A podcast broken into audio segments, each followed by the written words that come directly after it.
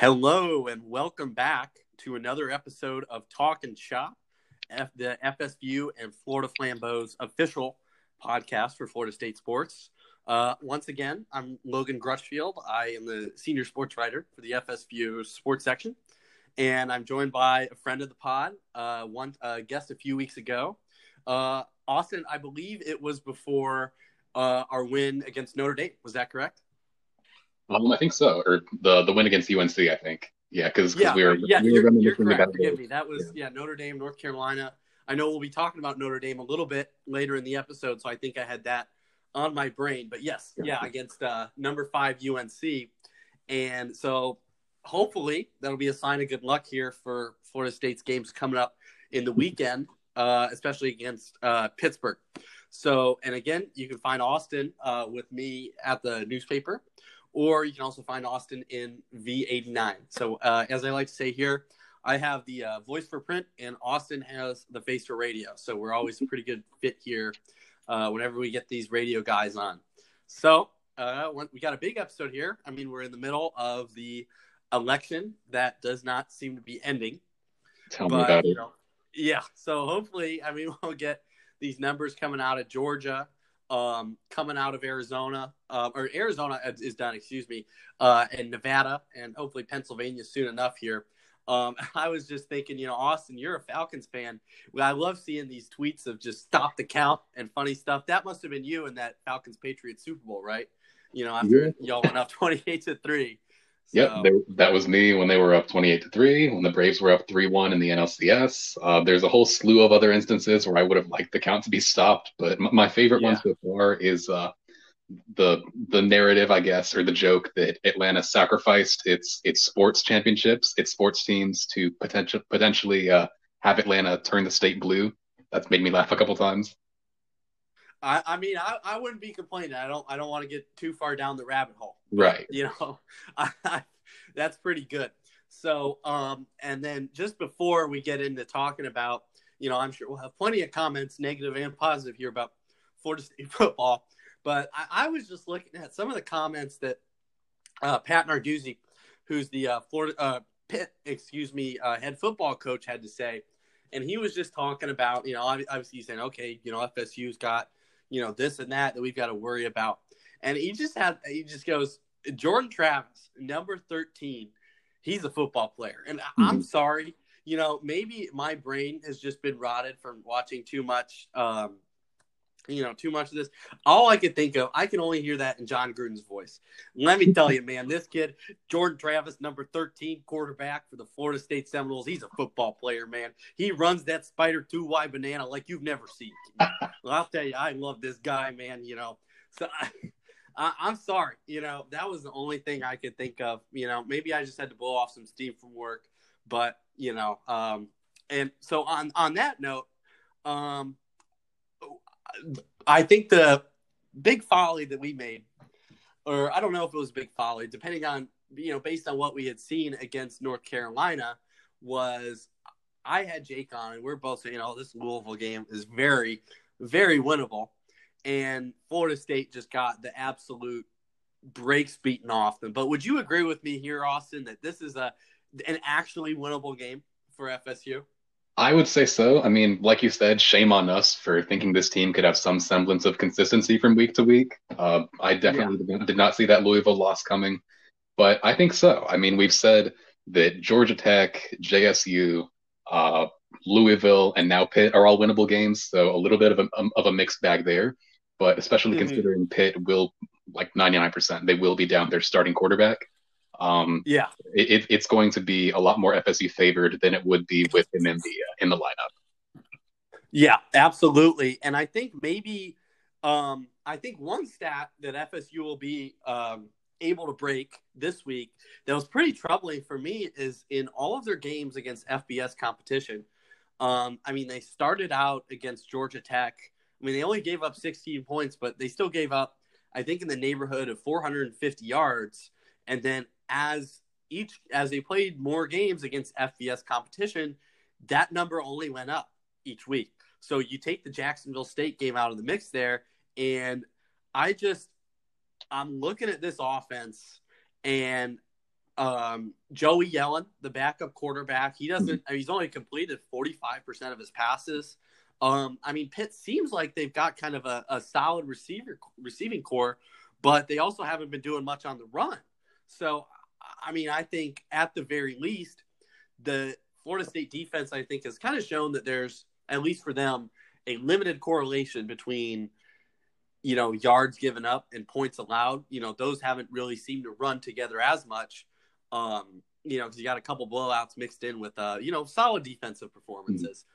But um, I think at the very least, they will not be giving up 600 yards to uh, Joey Yellen and the Pitt Panthers. And if they do, that would be a big problem.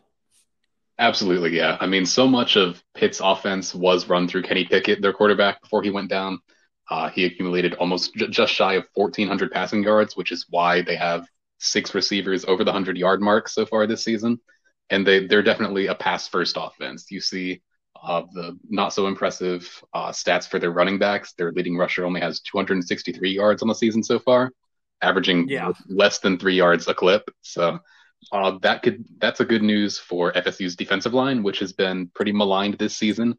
Uh, probably not going to be a huge threat in the run game. Pitt won't be. Mm-hmm. Um, but for the secondary for FSU, that's going to be a tough call because obviously, I mean, we've been saying this before every game. We don't know if Hamza Nasirildeen is going to be back in that secondary to back out Asante Samuel. Who yeah, he's been sorely missed. Yeah, Asante Samuel has been largely a, a one man uh, army in that secondary. Uh-huh. I mean, there have been some contributors from time to time, but he is obviously the one guy that has been a major contributor on this defense so far. So he can go one on one with Pitt's number one receiver, but adding Hamza back into the mix. I obviously still don't know the status of his injury. I've seen him uh, warming up, maybe not in, obviously not uh, dressed out for games, but he's been warming up on the sidelines with some guys before games, which is encouraging. I don't know if he's going to be back this weekend, but obviously uh, the, the receiving game will be a huge boon for FSU's defense.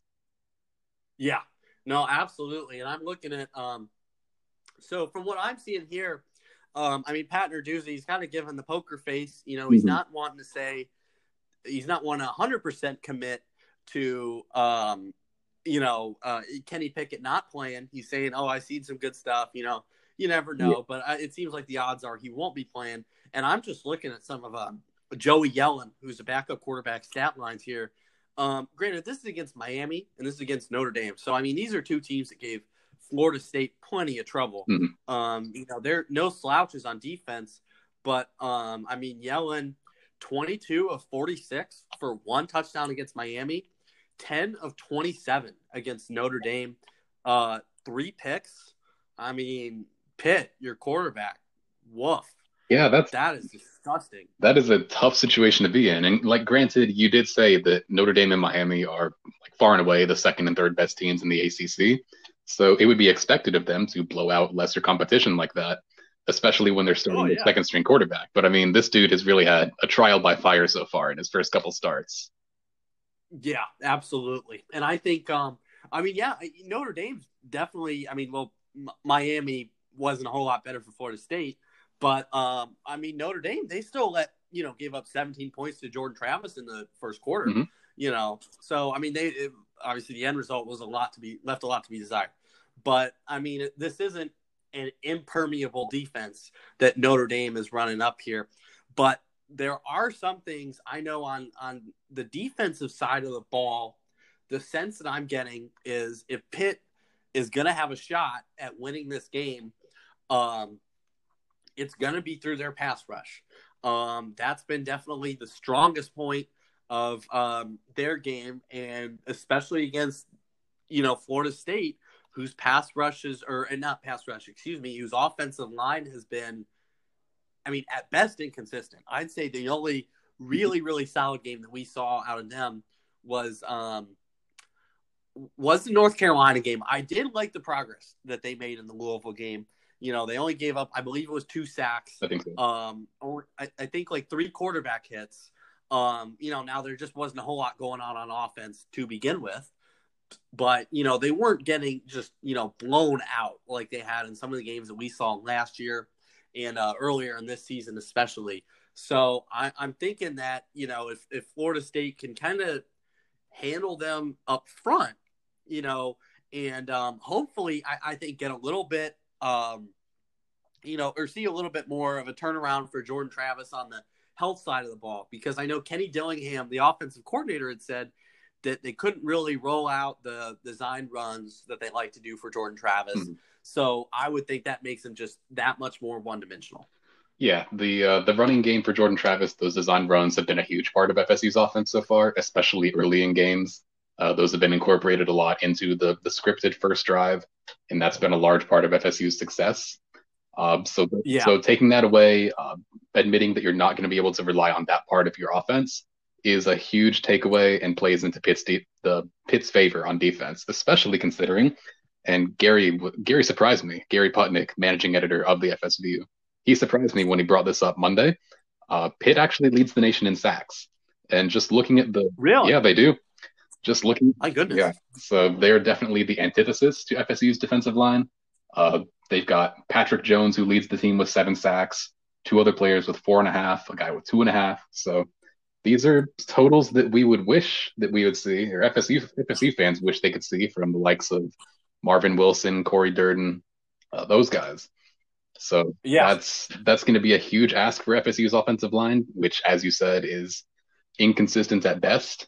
Uh, especially considering that FSU doesn't believe they're going to have a huge element of Travis's game uh, at their at their disposal. Yeah, no, I I do completely agree. Now I want to go back to the um back to Pitt's offense here. Um, just thinking about their their running back room. So they've got AJ Davis, um, and then they've got uh, Vincent Davis. So I didn't realize they've got just Davis and Davis. Literally, uh, as Pat Narduzzi said, the other guys might get a snap here and there, but right now it's, it's Davis and Davis. So they've got you know the the law firm running the ball here, and um, you know it doesn't doesn't. I mean, eighty nine point eight rushing yards in six games. I'm just you know thinking back to games, uh, the game against Louisville and the game against Miami. I think that was where Florida State on defense got really untracked. Mm-hmm. Was they were able to just you know let the running backs run wild, and then I mean also they had dual threats in you know they're facing D'Eriq King and uh, Malik Cunningham. You know uh, Joey Yellen for Pittsburgh. I, I, don't even know that I could call him a single threat, let him let alone a dual threat here. Um, but you know, I, am thinking that just looking on the offensive side of the ball, there's not. I, I think what happened in those games was, you know, the defense is just so off kilter, you know, from the run game that then they're just getting destroyed in the passing game. Um, so I would, you know, it just doesn't seem to me like Pitt has the offensive firepower here to really, you know, make this one a laugher. If I would see if I could see them winning, it would I, I, I, gotta say it'd be a lower scoring a much lower scoring affair than what we've seen uh, the rest of the year. Exactly yeah. Because when they were playing teams close i believe they have two one point losses on the year. And when they started 3 0 obviously that was with kenny pickett at quarterback. And they have com- been a completely different team with joey yellen. Uh, you said you didn't think he's much of a rusher. He has five rushes for negative 45 yards which i, I believe all those are sacks which for some reason count yeah, rushing yards. So even when like he's he's not a dual threat quarterback by any means, and even when he is in the pocket, he's uh, taking sacks when he shouldn't be. Uh, just getting eaten up by defensive lines, which sort of plays into their favor because FSU's defensive line isn't great.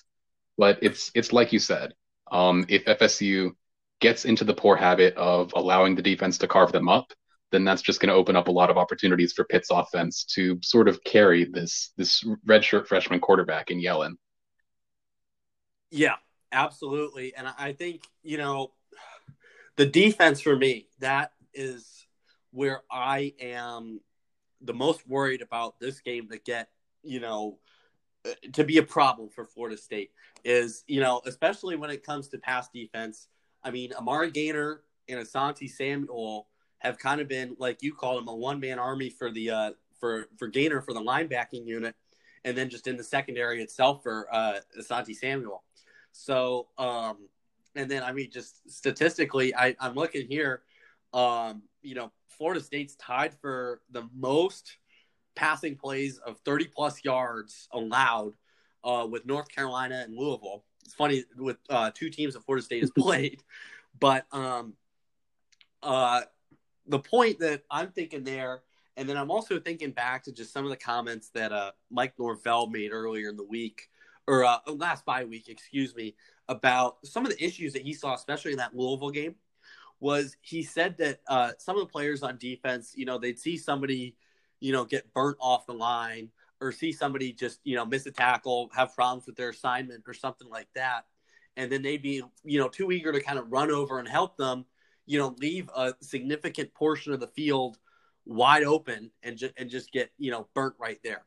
So I mean, Joey Yellen hasn't shown really anything at all to be impressed about.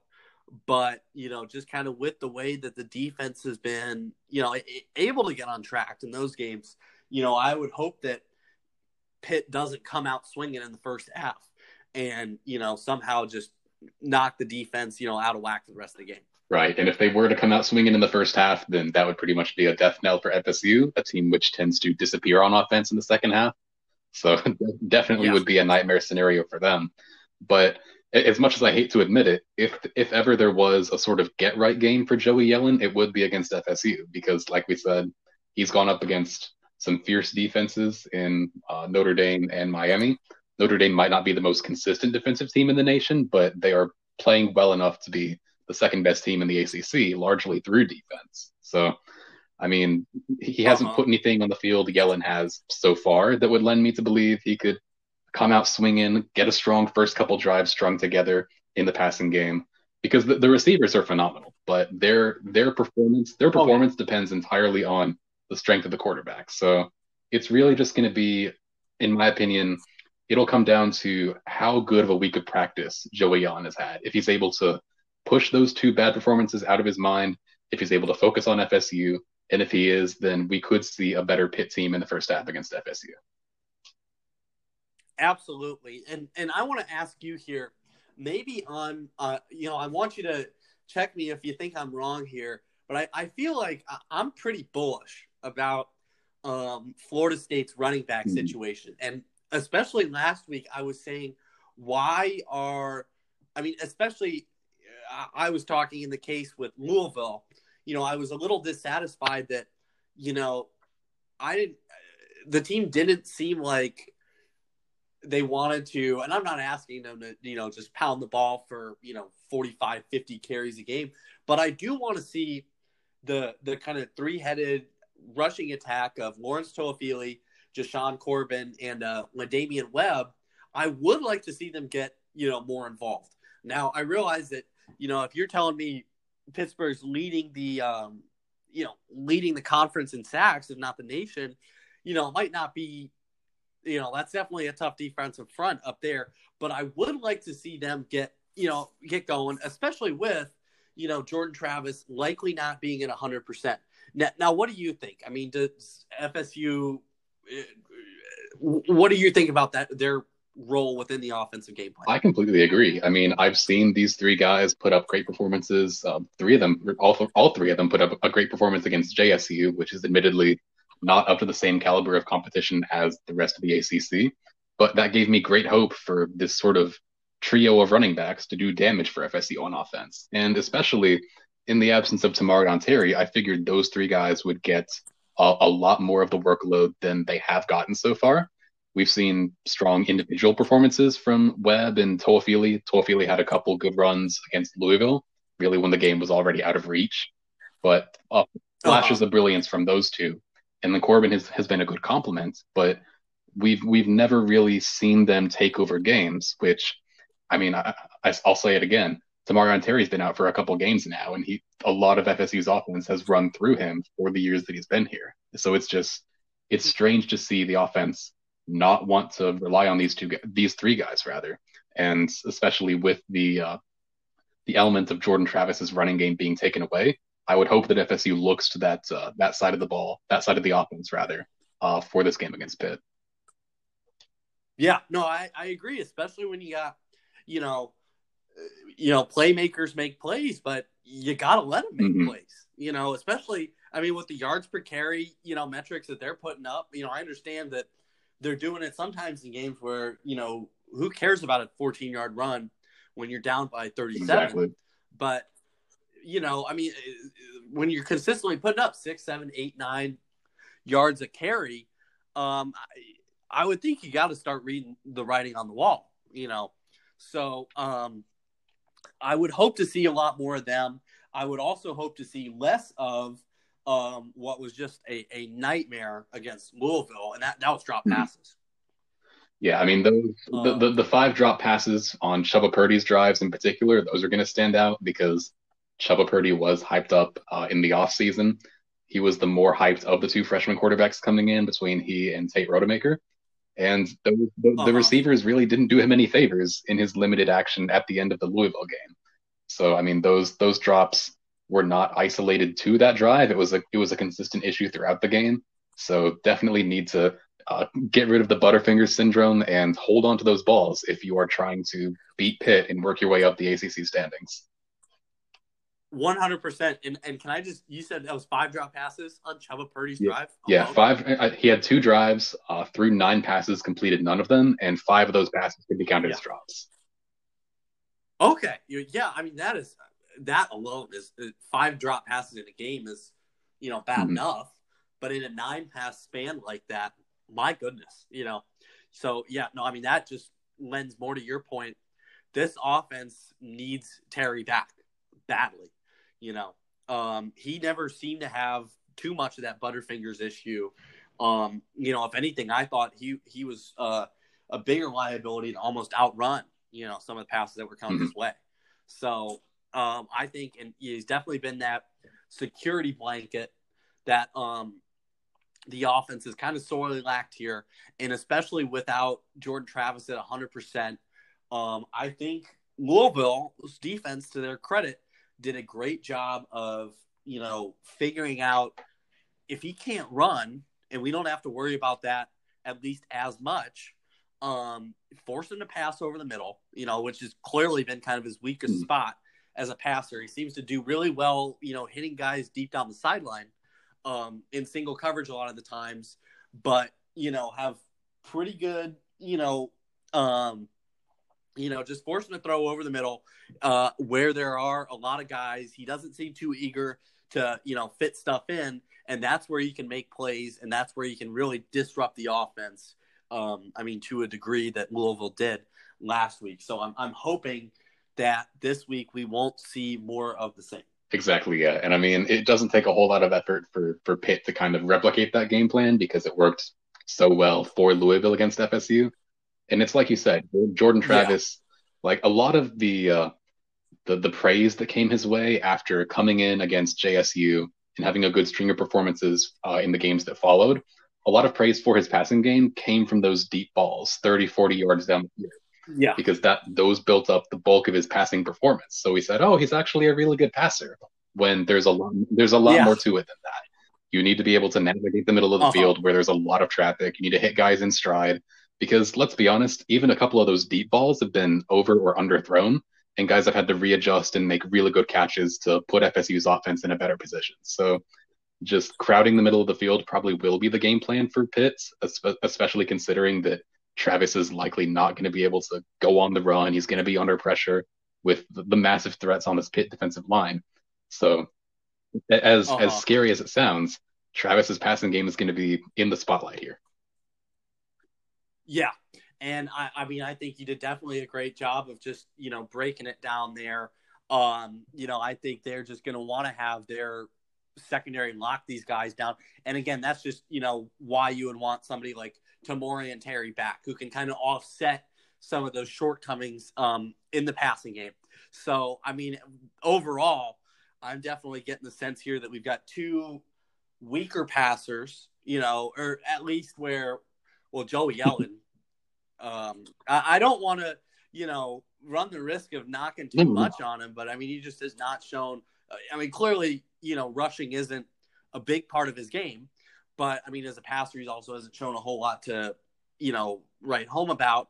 And I mean, Jordan Travis, it just seems like, you know, Florida State would not, you know, they're not relying on him to go out and just chuck the ball up 50 times a game, you know, which given his skill set, I, I think is the best.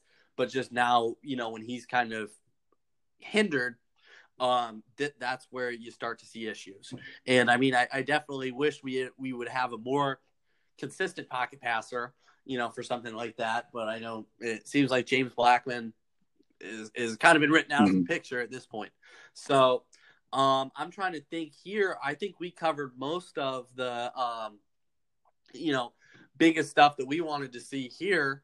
Um, any final thoughts from you on this on this matchup? Before we get into our predictions? Um, really just want to emphasize the battle on the line of scrimmage either way, because FSU's defense is going to want to get to the inexperienced quarterback in Joey Yellen, assuming he does start, which I mean, the writing is on the wall.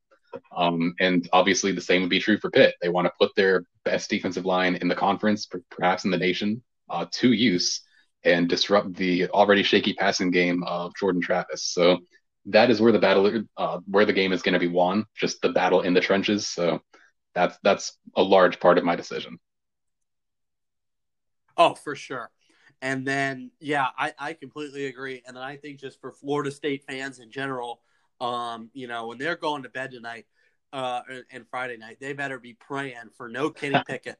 um, or because I mean that, you know, well, first of all, we would have just been, you know, talking in circles here. But second of all, that would be, I mean, if he could take him to three and zero, oh, be leading the nation in some offensive statistics, uh, that would be.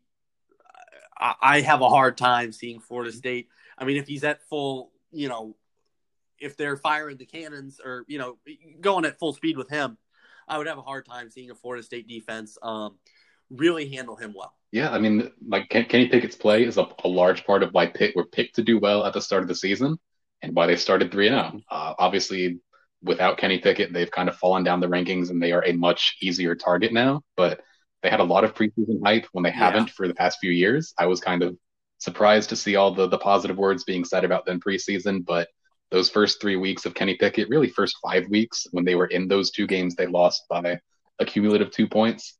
Uh, they showed that he's the real deal, and FSU gets a massive break by not having to play him this week. Oh, 100%. So yeah, no, I, I think this has definitely been, you know, one of the better times to be a Pitt fan since uh what Larry Fitzgerald so, was yeah. there. So yeah, that's that's been a while. So um, but and then my last footnote here, this is Pitt's first time visiting um Florida State since 1982. Okay. So I did not realize this you know, they must have been a part mm-hmm. of the Big East. Um, you know, pre uh, rest in peace, Big East. You know, my gosh. Um, but you know, first time I thought about that in a while. But um, and then the last uh, significant Pitt game I can remember was uh, Jameis Winston's debut, where you know he just kind of lit the world on fire for 2013. So you know that'll be. Um, I don't know that we can expect similar quarterback play by any means but um, you know, we can hope for at least a similar uh, win loss result. So I'm looking at the spread here, and it looks like Pitt is favored by two. So, uh, you know me, I, I, I, tend to be a little bit optimistic here. i am going to give this one to Florida State, and I am going to say, um, I'm going to say 28 24 FSU. I'm not giving FSU any field goal credit, uh, especially after kind of the you know rough couple weeks we've seen out of Ryan Fitzgerald and Parker. That's actually a very fair point because those two, no, no, matter who you put out there to take a field goal, if it's beyond 35 yards, it's really uh, you, it, it's a mixed bag. Uh, you're not getting just throw exactly. You're not getting a whole lot of consistency in that part of the game, but I'm thinking sort of a similar uh, score difference that uh, as you are. I was thinking 23 20 for FSU. I think they are able to, to get two field uh-huh. goals out of, uh, or that would be three field goals. I can't do math. Uh, so definitely a, a, better performance yeah. from the field goal unit than FSU fans are used to seeing. And I think Pittsburgh plays just well enough to stay in the game. Uh, I don't, I honestly don't see why they are favored in this game with the play of Joey Yellen so far. Um, but I, I, am also a little more optimistic, like you are, that FSU is going to be able to pull this one out. Yeah, I agree, and I think a lot of it's just kind of the you know, I, I think in the national media, Florida State's just kind of a fun yeah. team to dunk on, you know, because they're they're. I, I would hope we don't reach Nebraska status or anything like that. Mm-hmm. You know, just where all you know, it's like you pop the balloon here. But you know, it, it, I I I think we're kind of falling into it's like Michigan or Texas. It's just fun to laugh at, you know. So, and unfortunately, we've given fans a little more comedy material than highlight material um, in the last few years here. So, you know, so uh, but I, I think Florida State can uh, definitely sneak this one out, and I think you know, as we said, if we're going to see a win here, I think Florida State would probably need to be up 14 to 17 points at the half and just hope to hold on the defensive front, at least if they've been playing like they have. That sounds about right. Because, I mean, the, the, UNC game in particular comes to mind where everybody was just hooting and hollering after the first half. They were like, wow, FSU's back. Norvell is like instituting a really good culture. We're going to be the top five team. And then for 29 of those 30 minutes in the second half, it was just full on despair. So if, if that's if that's any indication, yeah. and if the season as a whole is any indication, then FSU definitely needs as big of a first half cushion as they can get. Yeah, yeah, certainly. And I mean, if they wanted to turn it around the second half, I wouldn't be complaining. But just the indications have not been there, you know. So and it was like the opposite problem last year, or well, I guess similar problem last year. It seemed like Willie Taggart's defenses just kind of, you know, pull the disappearing mm-hmm. act at halftime, you know. And I mean, our our defense hasn't been as bad this year. Um, I mean, they've kind of gotten the tall order from the off, um, you know, just with the offense not showing up. But um, yeah, I, I, do think we'll need to see a solid first half um, for FSU, and if not, something's going to need to click. Um, I do want to turn now to a little bit more uh, successful team for FSU athletics, and that would be soccer, which finished uh, eight uh, zero. They actually won their tiebreaker with uh, North Carolina, who also finished with an undefeated record. So Florida State will be coming into the ACC tournament uh, playing the number eight seed, which is Notre Dame. And now we think back to the beginning of the year, and Florida State thrashed Notre Dame uh, at the in their first match of the year. I think it was like their uh, biggest margin for an opening day uh, victory since like 2009, and they played Jacksonville. You know, which I think I saw that, and I didn't even know Jacksonville University existed. So um, you know, I, I'm just uh, what I know, Austin. You've done a little bit of uh, coverage, as have I, for for soccer this year, and um, I just wanted to get you know where do you, if you're going to kind of put your stethoscope on the Florida State soccer team, you know, how do you think that they're going to be able to do it? It's it's really interesting uh, when you mentioned the the opening day match against Notre Dame for Florida State because that and then Notre Dame's uh, next game where they beat Miami six nothing. Those were really two the, the two outliers on their schedule because after that the offense really cooled down, the defense settled down. Obviously, uh, they ended with 12 goals for them for Notre Dame and 10 goals surrendered. So half the goals they surrendered against Florida State, or, half of their total goals surrendered on the season came against Florida State, and half the goals they scored on the season came against wow. Miami the next week. So it's it's been a lot of low scoring games, uh, low scoring wins and losses since then. And really, yeah. when you look at what Notre Dame has put on uh, put on the field so far this season, largely they have beaten the teams they should beat. They beat uh, where did where did that go? Uh, Syracuse, Boston College, and Miami, who were the three worst teams in the ACC, and then they lost to some of the contenders in North Carolina and FSU. So I would expect more of the same. Maybe not by the same margin of victory. Five nothing is a, a considerable margin of victory. And I think it being the first game of the season played a large part in that. Uh, though, though, yeah. I mean, FSU's offense really has not slowed down so far this season. They've put consistently 18, 19, 20 shots per game. Um, a large part of those coming as shots on goal. And those are translated into one of the best offenses in women's soccer. So I, I do trust FSU to win this game. I may, I, if I had to put a margin of victory on it, I would say two nothing, just because uh, Notre Dame's defense does seem to have tightened up as the season has gone on. So I wouldn't expect a huge spectacle for the Seminoles. Yeah, no, I, I totally agree. Um, I'm gonna say I'm gonna yeah. say three nothing, just because you know I, I think you know, they see, definitely seem Mhm. to have Notre Dame's number. I mean, it's also been the beginning of the year, but um, you know, one thing that doesn't necessarily jump out on the stat sheet, but from the interviews I talked to, let's see, I talked to Emily Madril this year. I talked to Cristina Roque, who's the uh, freshman, Mhm. true freshman goaltender, who's been having a Absolutely. fantastic season. Uh, I mean, she kind of took the starting job, um, you know, right there, um, away from, gosh, what's her name? Mhm. Uh, Brooke Bollinger.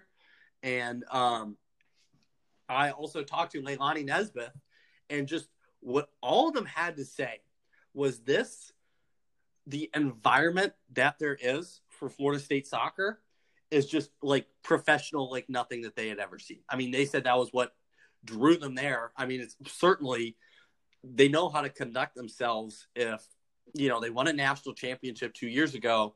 I mean, over I want to say over half of all of Coach Krikorian's wins have been shutouts.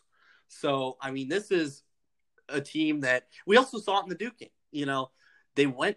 I mean, it was a zero-zero game until the final Mhm. 16 seconds, uh, 14 seconds maybe, something you know, right down to the wire, where you would think a, a team, you know, maybe other teams would kind of be just like, you know, mailing it in for the final 30 seconds, you know, like whatever, you know, a tie's a tie, we'll kind of take that, you know, but I mean, Florida State didn't seem to quit. I mean, they had no, um, uh, undefeated record on the line, but you know, Duke was number five. This wasn't like a crackerjack, or you know, that was a pretty crackerjack team that you know took them 89 minutes and 46 Mhm. seconds to score a goal against. You know, so I'm just kind of thinking that from what I have seen out of this team, the way that they handle themselves during games, you know, the way that they are off the field, and just the way that they practice, um, I have a hard time just seeing them get get fazed by very much at all. So, um, and then I think just you know on firepower on both offense and defense. I mean, they've outscored Notre Dame twenty five to twelve. You know, they seem to put up just you know at least ten to fifteen shots a game. You know, which um, I mean that's if you're an opposing goaltender to just kind of have that you know constant Mhm. you know that constant threat to worry about. It's got to take a toll a little bit, you know. And then on defense, on the opposite side of the coin, Florida State has really just been. It seems like virtually airtight.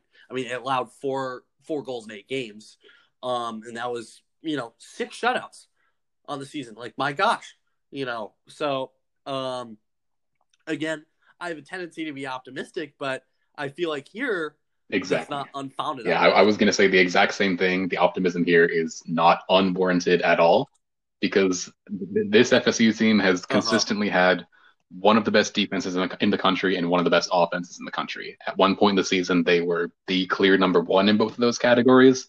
Obviously, the scoring has cooled off in recent weeks. Uh, you're not putting up four goals a game like you were up until the Virginia game, but still a very, still a very lethal offense. Yeah. The the starters are not the only ones that can score. We've seen a lot of goals from substitutes, and then the defensive unit is is still a rock.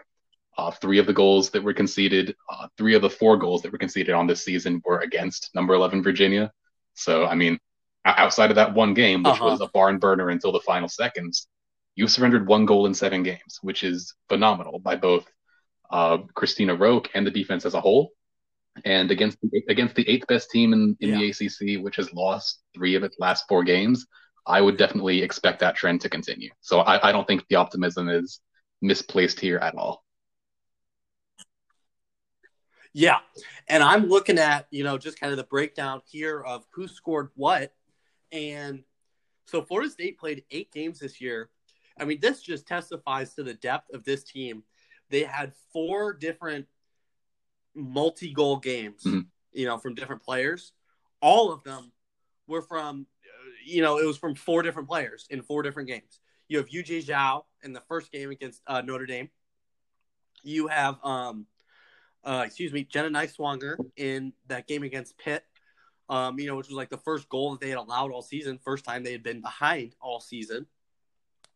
Uh, Claire Robbins against Virginia, and then Jody Brown here in our last the last regular season game against Clemson, and then you also have um, Leilani Nesbeth, who put up, I mean, the the game winner in two separate games. She had that late goal against Louisville in the second game of the year in that 1-0 game, and then she had the final goal against uh, Virginia, where you remember one of the yes. goals was uh, an own goal by Virginia that gave Florida State a point.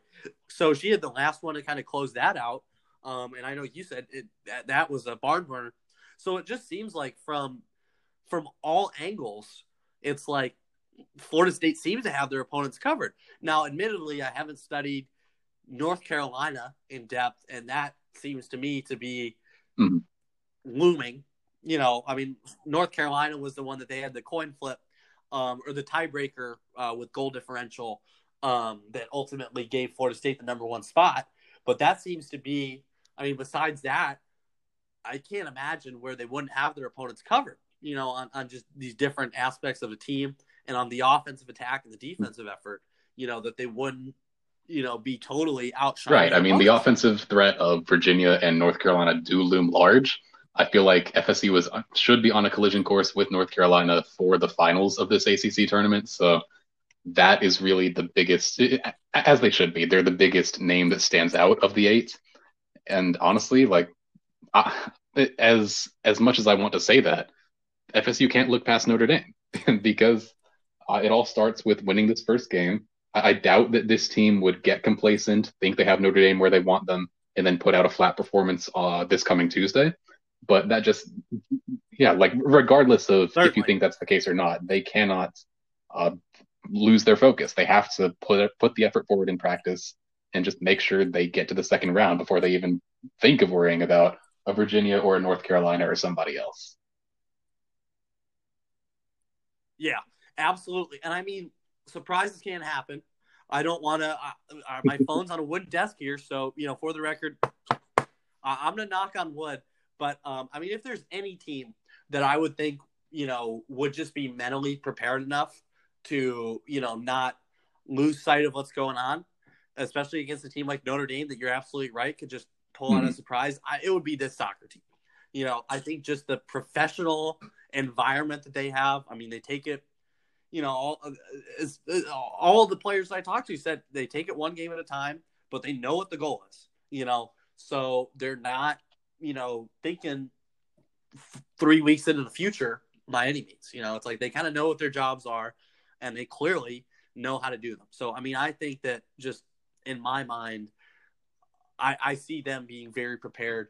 Whereas, you know, if there was a similar situation for, say, football, I would have a hard that's, time. That's a fair point. And you are completely right. I mean, the culture that Mark Krikorian, phenomenal coach, has, has instituted here, uh, bringing a championship to the program and being a contender in the national landscape year in and year out a lot of that is built on just making sure you put in the focus during practice, put in the effort during practice, and making sure you don't overlook anything that you play. So while that isn't really a, a concern for me, as much as I harped on it earlier, it's just something I want to make sure that uh, the, the, the team like continues to focus on during this tournament run.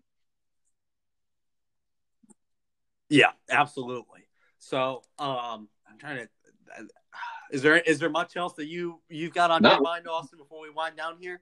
Because I, I think we've done you know we've yeah I think it's it's a it's been a pretty thorough and in depth episode. I I'm just really interested in uh, how this ACC tournament plays out. If we are going to get that eventual FSU North Carolina matchup that uh, went down to the goal differential tiebreaker.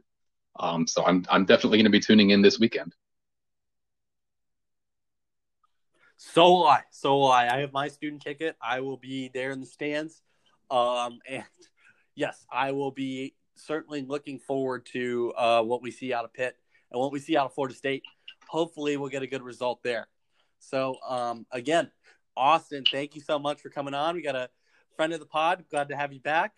And um, you can always catch Austin and I's work um, in the FSView and Florida Flambeau uh, it's on the white machine in the white uh, paper dispensers on campus starting on Monday, and it is online starting at whenever our articles get uploaded. So um, again, and you can also catch Austin um, on Tomahawk Talk on Mondays uh, with V89.